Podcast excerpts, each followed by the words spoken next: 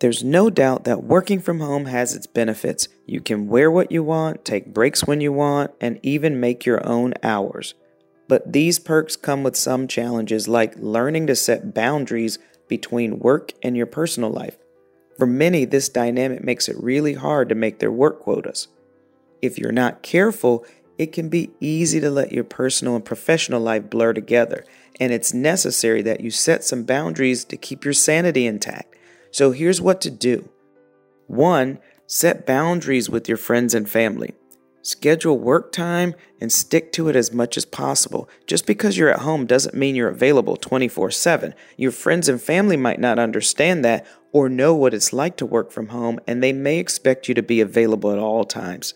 It's important to explain to them why you need some space, so let them know when you're working and when you're not, and ask them not to disturb you during your work hours unless it's an absolute emergency, just like you would as if you were at the office. The second thing is to get dressed every day as if you were going into the office. Structure your day the same way as if you would if you were going to the office. Wake up early, follow your morning routine, get dressed for work, even take your clothes out the night before if you need to. Getting ready for your workday in the morning can help set that tone for the day Getting dressed all up can make you feel more professional and put you in the right mindset to tackle those tasks that you have. And additionally, dressing up helps you to create a physical boundary between work life and home life.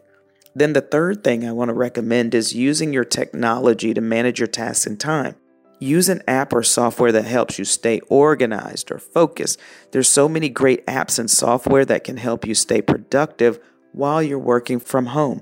For example, Asana or ClickUp or Basecamp that remote workers can use to keep track of your tasks and projects, and that can be a huge help in staying on track.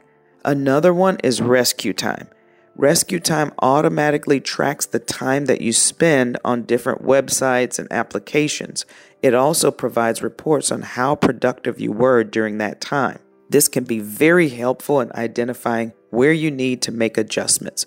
While we all like to have a laugh about rolling out of bed and hopping on a Zoom for work, if you leave it unchecked, these habits become detrimental to your professional career. If you found this episode helpful, please share it with your colleagues and friends and be sure to subscribe to our podcast so you don't miss out on future episodes. We release a new episode every week, so there's always something new and fresh for you to learn. Thanks again for listening, and I'll see you next time.